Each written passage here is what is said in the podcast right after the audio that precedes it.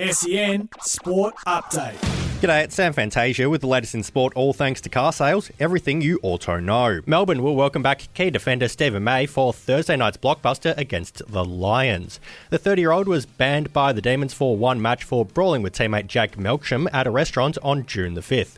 Melksham will also be available for selection following two surgeries after a hand injured in the fight became infected.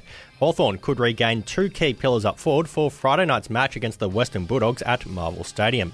Jack Gunston was spotted on the training track today, appearing to have overcome an ankle complaint, while coach Sam Mitchell says young key forward Lewis Mitchell should play after missing the side's most recent match against Fremantle with knee swelling. He'll be available. So he had swelling in the knee, risky when you're a 100 kilo guy flying across the country to, to play. So um, having the two weeks off would be good for him and good for him to refresh and come back into the, the last nine rounds. That's sport all thanks to car sales. Sell your car the hassle free way with car sales instant offer.